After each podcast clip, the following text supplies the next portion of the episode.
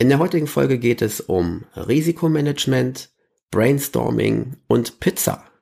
Viel Spaß!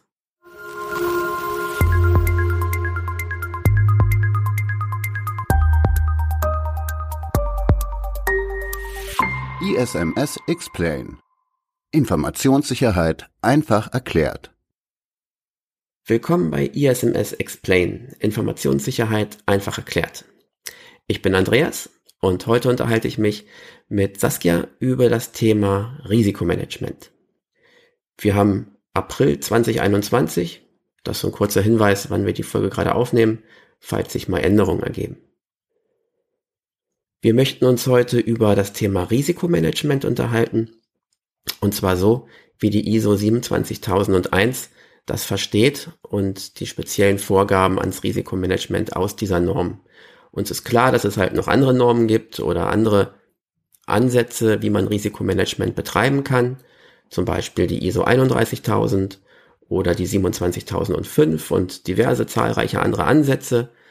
Äh, aber heute geht's mal um die Anforderungen konkret, die äh, relevant sind, wenn man sich eben zertifizieren lassen möchte, äh, was da das Risikomanagement erfüllen muss.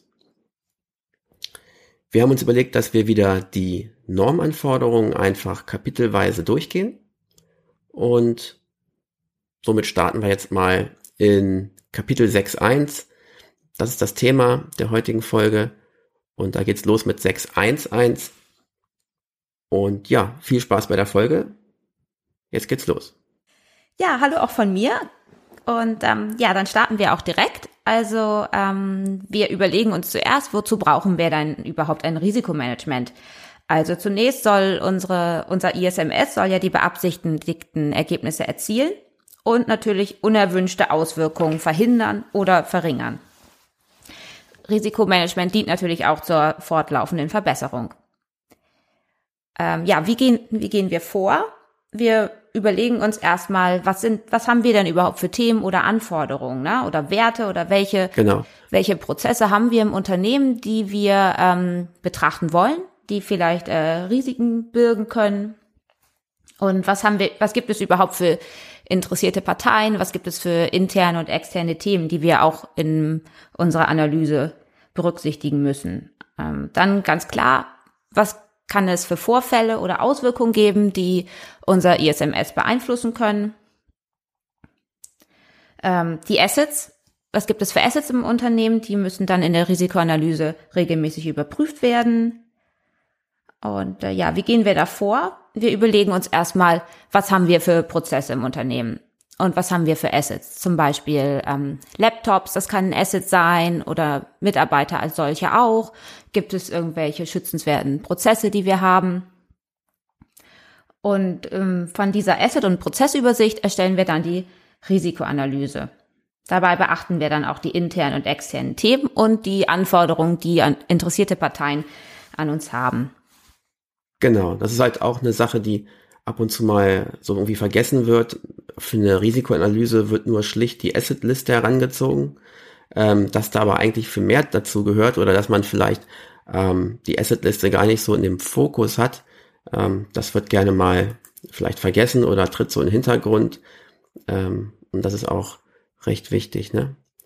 Ähm, mhm, dann ja. dann gibt's noch ein Thema. Es sind nämlich nicht nur Risiken zu betrachten, sondern sondern auch Chancen. Denn das kann natürlich auch Auswirkungen auf unser ISMS haben, ne, wenn wir irgendwelche Chancen haben. Genau. Okay, also Risiken und Maßnahmen haben wir jetzt grob erklärt, aber der Kern ist ja eigentlich, wie das Unternehmen damit jetzt umgeht. Und wie kann das passieren?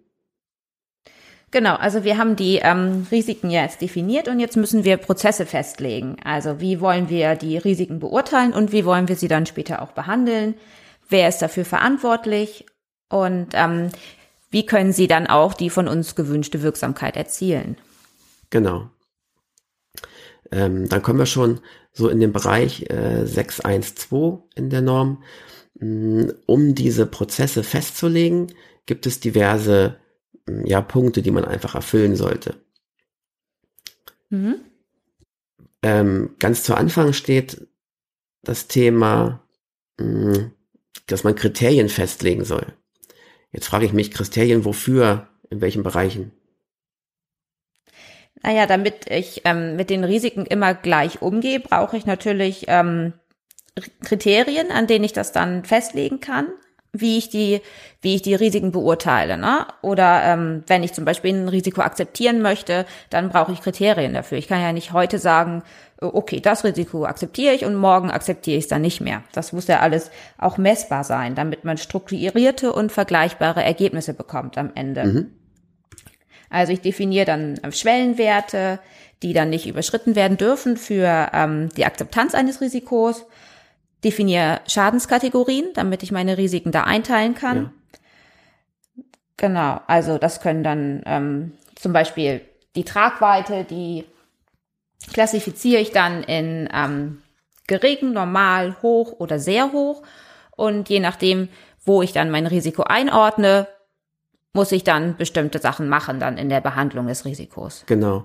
Jetzt ist Tragweite ja irgendwie vielfältig zu verstehen. Ähm, welche, also welche ähm, Schadenskategorien kann es denn für die Tragweite von Schadensszenarien geben? Mm, da können wir zum Beispiel betrachten negative Auswirkungen. Also wie kommt das in der Öffentlichkeit an, wenn ich, wenn dieses Risiko bei mir passiert? Mhm. Ne? Also wenn ich zum Beispiel gehackt werde oder irgendwelche vertraulichen Informationen an die Presse gelangen oder sowas, das könnte ich da äh, betrachten. Oder der Verstoß gegen Gesetze natürlich. Mhm. Äh, finanzielle Auswirkungen. Das ist auch eine Kategorie, die man dann betrachtet. Genau. Das ist auch das häufigste wahrscheinlich, was man auch so ad hoc immer als Schaden so im Hinterkopf hat. Ne? Es geschieht ein Schaden, keine Ahnung, Notebook wird geklaut und dann ist erstmal die finanzielle Auswirkung im Hinterkopf. Aber was du gerade gesagt hast, die negative Außenwirkung, wenn die Daten darauf verloren gehen, die sind vielleicht ja viel viel schlimmer fürs Unternehmen als diese 1000 Euro für das Gerät, ne? Ja, genau. Mhm. Ja, genau. Ähm, und was kann man tun, um jetzt ähm, diesen Prozess so zu gestalten, dass er ähm, immer konsistent ist, dass, dass ähm, jeder, der diese, diese Prozesse anwendet, diese Risikobeurteilungsprozesse, dass die immer zu denselben Ergebnissen führen. Genau, also ich habe meine Prozesse definiert und das stellt ja auch sicher, dass ich die Risiken immer gleich behandle. Und da überlege ich mir eine Formel, wie ich den Risikowert ähm, errechne, beziehungsweise ich überlege die nicht, sondern die gibt es. Das ist die Eintrittswahrscheinlichkeit mal Schadensrühe. Das ergibt dann den Risikowert. Und dann ähm, überlege ich mir definierte Skalen, an denen ich dann ähm, meine Risiken klassifiziere. Genau. Also ich stelle mir jetzt gerade vor, dass man unter gering oder hoch, das sind ja erstmal so Vokabeln, unter denen jeder was anderes versteht. Aber wie kann man das denn vereinheitlichen? Hm, naja, also zum Beispiel bei finanziellen Auswirkungen, da hätten wir dann bei gering hätten wir dann so maximal 1000 Euro Schaden. Ne? Und bei normal ist es dann schon, ähm, schon mehr, dann ist über 1000, zwischen 1000 und 10.000 zum Beispiel. Und bei hoch wäre es dann zwischen 10.000 und 100.000. Also so, dass egal wer sich dann die Risiken anguckt oder wer sich ähm, damit beschäftigt, immer ganz genau weiß, was bedeutet das? Was bedeutet jetzt gering? Was bedeutet äh, normal? Was bedeutet hoch? Weil wenn man fünf Leute fragt dann, und man hätte das nicht definiert, dann würde jeder wahrscheinlich bei gering was anderes sagen. Ne? Okay. Ne? Gering ist vielleicht irgendwie ein Euro oder so, ne? Ja. Okay. Oder genau. Und ähm, also diese Werte lege ich einmal fest und die gelten dann fürs ganze Unternehmen.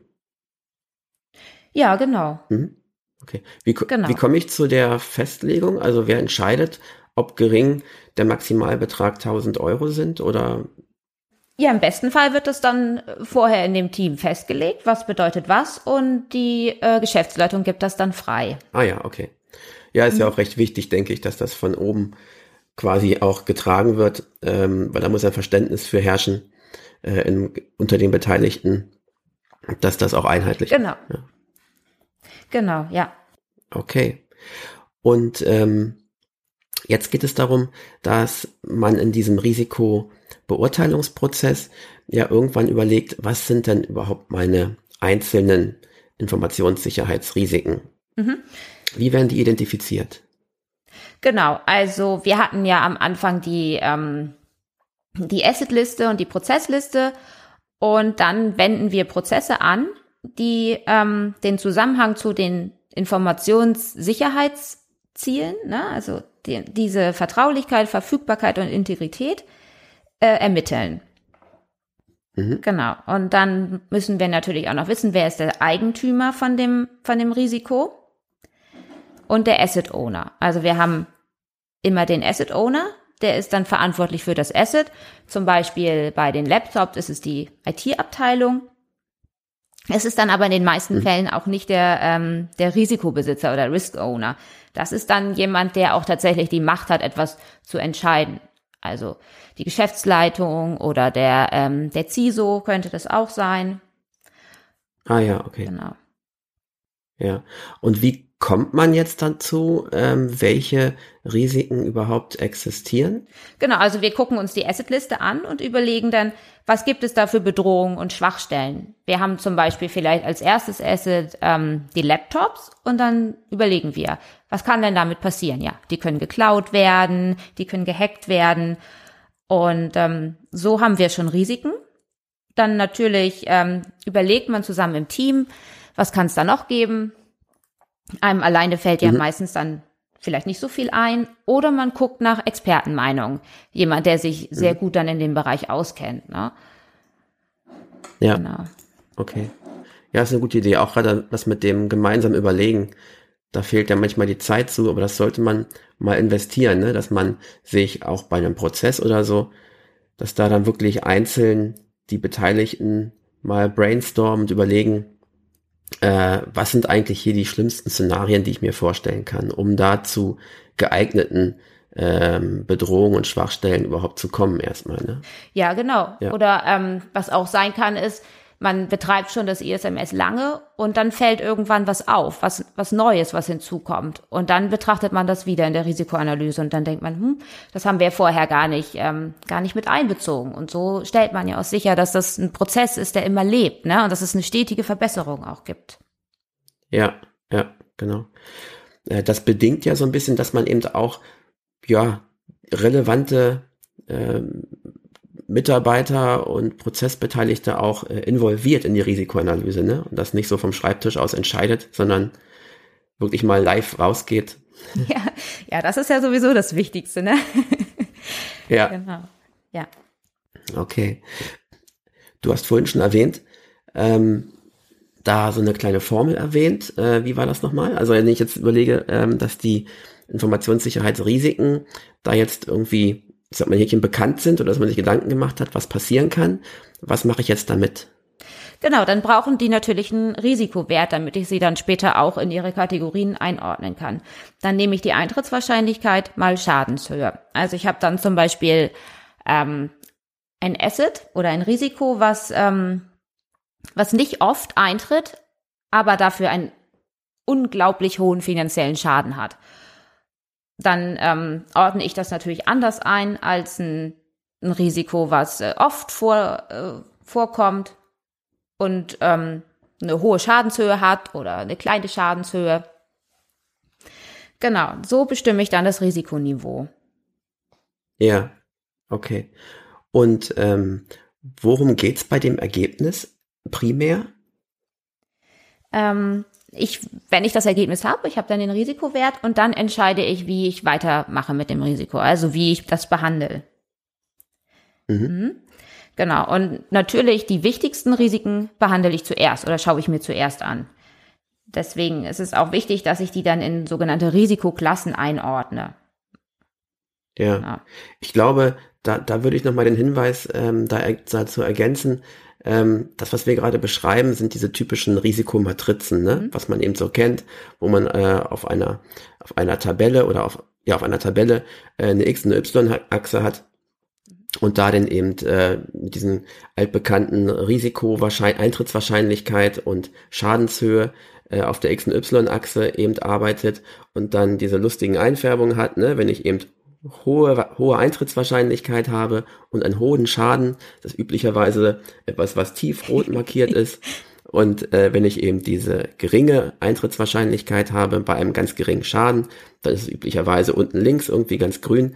Ähm, das ist natürlich eine Art, so, so ist im Prinzip die, die Norm, wie sie das äh, vom Grunde her versteht, wie es auch üblicherweise gemacht wird. Da gibt es natürlich auch Kritiker, die sagen, ja, das ist ja eine viel zu ungenaue Einstufung, ähm, das sagt mir ja gar nichts über den Schaden aus. Da kann man ja unter Umständen äh, durch einen kleinen Wert äh, gleich in eine ganz andere Kategorie fallen, was dann irgendwie so Ungenauigkeiten äh, gibt. Aber äh, ich finde, erstmal das überhaupt zu tun, ist schon mal ein Fortschritt, sich über die Risiken zu vergegenwärtigen oder sich darüber klar zu sein. Und ähm, im Endeffekt geht es darum, was du gerade gesagt hast, nämlich zu priorisieren. Dass ich nämlich um die wichtigsten Schnitzer, um die wichtigsten Punkte zuerst kümmere und dass die unwichtigen erstmal nach unten wandern und ich mich dann quasi, äh, dass ich meine Ressourcen sinnvoll einsetzen kann. Mhm. Denn manchmal macht es vielleicht, äh, macht es Spaß, dass man irgendwo ein tolles technisches Gadget kauft, weil man irgendein Risiko äh, behandeln möchte. Das ist aber eigentlich gar nicht so äh, wichtig, weil es in der Priorisierung eigentlich unten steht. Äh, und ich habe ganz andere äh, Löcher offen, ähm, um die ich mich noch gar nicht gekümmert habe. Und im Sinne des Risikomanagements macht es natürlich Sinn, sich erstmal um die Top-Risiken zu kümmern. Mhm, genau. Genau. Ja, super. Ähm, da sind wir also ähm, jetzt schon an diesem Punkt, dass jetzt diese Risikopriorisierung stattgefunden hat. Mhm. Äh, wie wird das jetzt im, im, im Verlauf bewertet? Genau. Ähm, ich hatte ja am Anfang schon, schon erwähnt, dass man sich Prozesse überlegt, wie man die Risiken beurteilt. Das hatten wir ja jetzt eben gemacht. Und dann wird man die natürlich auch irgendwie behandeln müssen, ne? Okay, jetzt haben wir die Risiken also ähm, beurteilt und bewertet. Ähm, es sind ähm, es ist eine Priorisierung dabei herausgepurzelt. Ähm, und somit haben wir die Risiko Beurteilung im ersten Schritt abgeschlossen. Jetzt gehen wir dazu über, zu überlegen, was machen wir jetzt mit diesen Risiken? Wie, wie geht's da weiter? Genau, also ähm, wir hatten ja am Anfang besprochen, dass wir die Prozesse haben, einmal zur Risikobeurteilung und jetzt natürlich zur Risikobehandlung. Da überlegen wir uns, mhm. ähm, welche Art von Behandlung für ähm, welche Risikoklasse Ne? Also zum Beispiel äh, entscheiden wir, was machen wir mit den Risiken? Sind zum Beispiel auch Risiken akzept, äh, akzeptabel oder sind verbleibende Risiken akzeptabel? Wenn wir zum Beispiel ähm, das Asset Laptop für Mitarbeiter haben und wir haben das Risiko, dass die Laptops geklaut werden können, dann können wir als Maßnahme ähm, uns überlegen, dass wir natürlich die Mitarbeiter sensibilisieren, dass sie das nicht einfach offen im Auto liegen lassen oder irgendwo generell irgendwo liegen lassen im Kaufhaus oder ähm, an sonstigen Orten. Aber es ist ja trotzdem, auch wenn wir die sensibilisieren, dann bleibt ja ein Restrisiko. Und dann überlegen wir, mhm. entscheiden wir uns dafür, dass wir das Restrisiko akzeptieren oder sagen wir, nö, die ähm, Mitarbeiter bekommen keine Laptops. Mhm. Okay. Die Norm spricht da von Optionen die man sich jetzt erstmal anschauen soll, aus denen man wählen sollte. Welche Optionen meinen die da? Genau, also wir haben, ähm, wie eben in dem Beispiel, haben wir da die Option der Akzeptanz. Dann gibt es noch Vermeiden, Reduzieren und Transferieren. Und ähm, mhm. genau, bei unserer Recherche haben wir da ein ganz nettes Beispiel von der Firma TechByte gefunden und uns eine Genehmigung zur Verwendung dieses Beispiels geholt, weil wir das irgendwie ganz cool fanden. Das ist ähm, ein Szenario, was wir tatsächlich auf alle Optionen anwenden können. Deswegen ja, also nochmal äh, viele Grüße und vielen Dank an äh, TechByte. das, okay, also das Beispiel ist, ähm, wir haben Lust auf Pizza, aber es ist Regen angesagt. Beziehungsweise es sieht tatsächlich auch so aus, als würde es regen, regnen. Und ähm, dann gehen wir jetzt die einzelnen Optionen durch. Wir haben akzeptieren. Wir können es akzeptieren, es regnet, aber wir wollen uns eine Pizza holen. Das heißt, wir akzeptieren, dass wir nass werden. Ja. Genau, weil wir ähm, möchten natürlich auch keine Pizzaschachtel und einen Regenschirm tragen. Das ähm, ist sehr unhandlich oder natürlich kann die Pizzaschachtel dann auch runterfallen. Da haben wir also die erste Option. Ne? Wir akzeptieren das Risiko, wir werden nass. Mhm. Dann können wir es aber auch reduzieren. Zum Beispiel tragen wir einen Regenmantel. Dann werden wir weniger nass und bekommen trotzdem unsere Pizza. Mhm. Oder wir vermeiden das Risiko. Wir gehen also nicht nach draußen, ne? Also keine Pizza. Das wäre aber schade. ja, Keine Pizza. die Option würde ich auch nicht wählen. Aber Aber man, man merkt schon, es fällt halt schwer, äh, weil vermeiden ist auch in der Tat dann eine der seltenen gewählten Varianten. ja, genau, es hat ja auch einen Grund, dass wir ähm, das Risiko und das Asset haben, ne? weil wir es ja vielleicht auch benutzen oder weil wir den Prozess auch brauchen dann. Absolut. Ja, genau. Aber uns bleibt ja noch die letzte Möglichkeit, das Transferieren. Wir übertragen also das Risiko auf jemand anderen. Und in diesem Fall auf den ähm, Pizzalieferdienst. Der hat dann das Risiko, nass zu werden und wir bekommen unsere Pizza. Also eigentlich eine Win-Win-Situation. Ja. Ähm, das ist ja mir eigentlich am liebsten. Also das, da merke ich gerade, transferieren ist irgendwie eine schöne Variante. Bei Transferieren kann man sich auch noch vorstellen, dass zum Beispiel Versicherungen abgeschlossen werden. So trägt man dann das Risiko gemeinsam.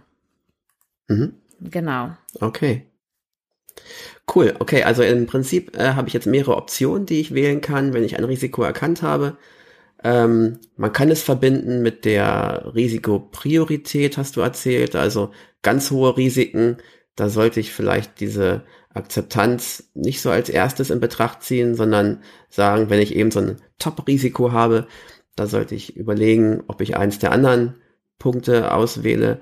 Ähm, und ähm, ja, genau, wenn ich mich dazu dann äh, entschieden habe, was ich, wie ich das Risiko behandeln möchte, ähm, und es fällt die Option, ah, ich möchte es reduzieren, weil es eines der häufigsten und auch in meinen Augen eines der einfachen Varianten ist, ähm, dann heißt es ja, okay, was tun? Wie kann ich es denn reduzieren?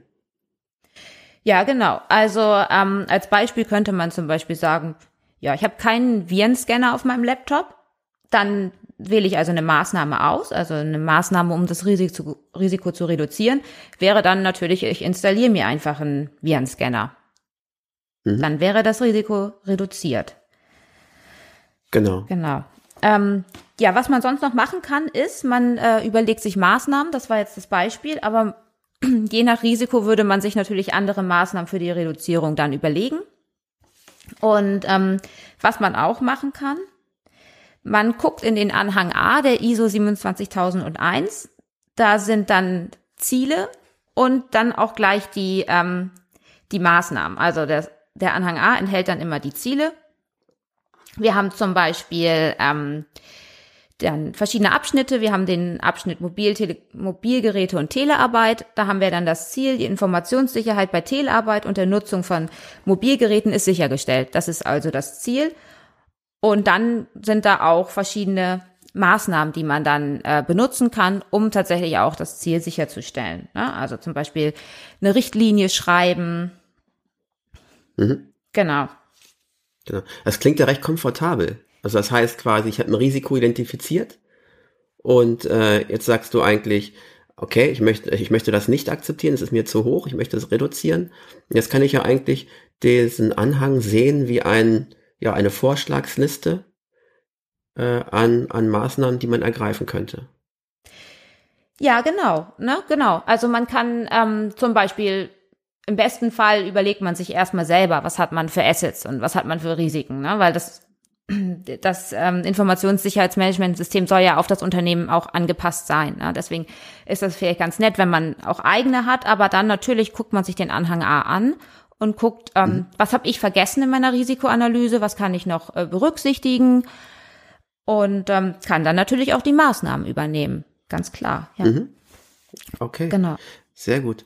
Und ähm, das ist so für die ähm, Behandlung erstmal für mich plausibel, aber dann kommt in der ähm, Norm noch der Punkt, dass eine Erklärung zur Anwendbarkeit zu erstellen ist. Ja, richtig, genau. Also ähm, es reicht ja nicht einfach nur die Maßnahmen zu übernehmen, sondern man muss ja auch überlegen, warum mache ich das jetzt genau? Ne? Also zum Beispiel, mhm. warum akzeptiere ich Risiken? Ne? Oder warum nehme ich ähm, die Maßnahme A für das Risiko A? Ne? Also man muss ganz genau begründen, warum man die Maßnahme so umsetzt und warum man auch Maßnahmen nicht umsetzt. Weil es kann ja auch sein, dass nicht alle Maßnahmen für einen selber passen oder für das Unternehmen passen. Mhm. Genau. Okay. Und das Ganze mündet dann in diese Erklärung zur Anwendbarkeit. Genau. Genau. Ja. Äh, was könnten denn Gründe sein, weshalb ich mal eine Maßnahme nicht anwende? Ja, also in dem Anhang A sind dann auch so Anlieferbereiche zum Beispiel erwähnt. Aber wenn ich ein Unternehmen bin, was sowas gar nicht hat, dann kann ich natürlich auch die Maßnahmen nicht anwenden. Das würde ich dann alles in der SOA erwähnen, ne, warum ich, äh, warum ich diese oder jene Maßnahme dann konkret nicht anwenden kann, weil ich das einfach nicht bei mir im Unternehmen habe. Okay, alles klar. Ähm, ja, jetzt habe ich mich dazu entschieden, äh, meine Risiken irgendwie zu behandeln und ich habe mir auch Maßnahmen aus dem Anhang dazu überlegt. Das ähm, ähm, steht jetzt erstmal so da, ähm, aber wie mache ich dann weiter? Genau, dann ähm, würde ich mir einen Risikobehandlungsplan erstellen. Das heißt, ich ähm, nehme die irgendwo auf in einem Aufgabenplaner die ganzen Maßnahmen, ne? was, was habe ich zu tun, um das zu reduzieren. Man könnte zum Beispiel ein Ticketsystem dafür benutzen oder eine einfache Excel-Datei oder auch das Trello-Board. Das kann man auch sehr gut verwenden für so einen Aufgabenplaner. Mhm. Genau. Okay, sehr gut. Aber das klingt ja alles schon nach einer recht formalen Geschichte. Ja. Diese, diese, dieser Risikobehandlungsplan. Mhm. Genau, das ist richtig. Also die Risiken müssen auch alle ähm, quasi die Behandlung oder die Akzeptanz muss freigegeben werden. Das heißt, die Geschäftsleitung muss das bestätigen, dass genau so mit dem Risiko verfahren wird. Entweder wird es akzeptiert mhm. oder halt behandelt. Ne? Das kann man dann äh, je nach Tool anders umsetzen. Man kann zum Beispiel die Risikoanalyse ausdrucken, ne? den Maßnahmenplan ausdrucken, unterschreiben lassen. Man kann es mit in den äh, Management Review aufnehmen. Oder ähm, es gibt ja auch Tools, die haben einen Workflow, ne, wo man dann OK drücken muss. Das äh, reicht auch vollkommen aus. Okay, super. Ähm, ja, klasse, du hast es ja gerade schon gesagt, dass du äh, als Organisation natürlich dann das irgendwie nachweisen musst, dass du das alles getan hast. Mhm. Genau. Und das Wichtigste ist ja auch, dass ähm, die Geschäftsleitung auch immer hinter dem ISMS steht. Also natürlich schreibt man auch Richtlinien, wie der Risikoanalyseprozess genau aussieht. Ähm, vielleicht gibt es da irgendwelche Besonderheiten und das würde man dann alles in eine Richtlinie schreiben. Mhm. Okay, so ist dann auch quasi einmalig festgelegt, wie der Prozess zur Durchführung einer Risikoanalyse definiert ist. Und dann kann man den auch äh, jedes Mal so anwenden. Ja, genau, richtig. Und das ist auch ganz wichtig, dass das immer genau so dann angewendet wird. Also immer gleich. Mhm. Okay, sehr gut. Ähm, ja, das war ja eine schöne Erklärung äh, aus Normkapitel 6.1. Tolles Beispiel. Jetzt habe ich irgendwie Lust auf Pizza. ich weiß nicht warum. Ist noch ein bisschen früh, oder? genau. Okay, äh, Saskia, vielen Dank für ähm, die heutige Folge. Ähm, den Zuhörern, schönen Dank fürs Zuhören. Wir freuen uns über positive Bewertungen in den einschlägigen äh, Podcast-Kanälen. Äh, und wenn ihr Fragen habt oder Lob oder Kritik vor allem, dann immer gerne per E-Mail an podcast.isms-x-plane.de. Mm, freuen uns sehr über Feedback und ja, die äh, paar Informationen zum heutigen, zur heutigen Folge, äh, auch ein Link auf das schöne Pizza-Beispiel findet ihr wie immer in den Show Notes. Ähm, dann danke für heute und bis zum nächsten Mal. Ciao. Tschüss, bis zum nächsten Mal.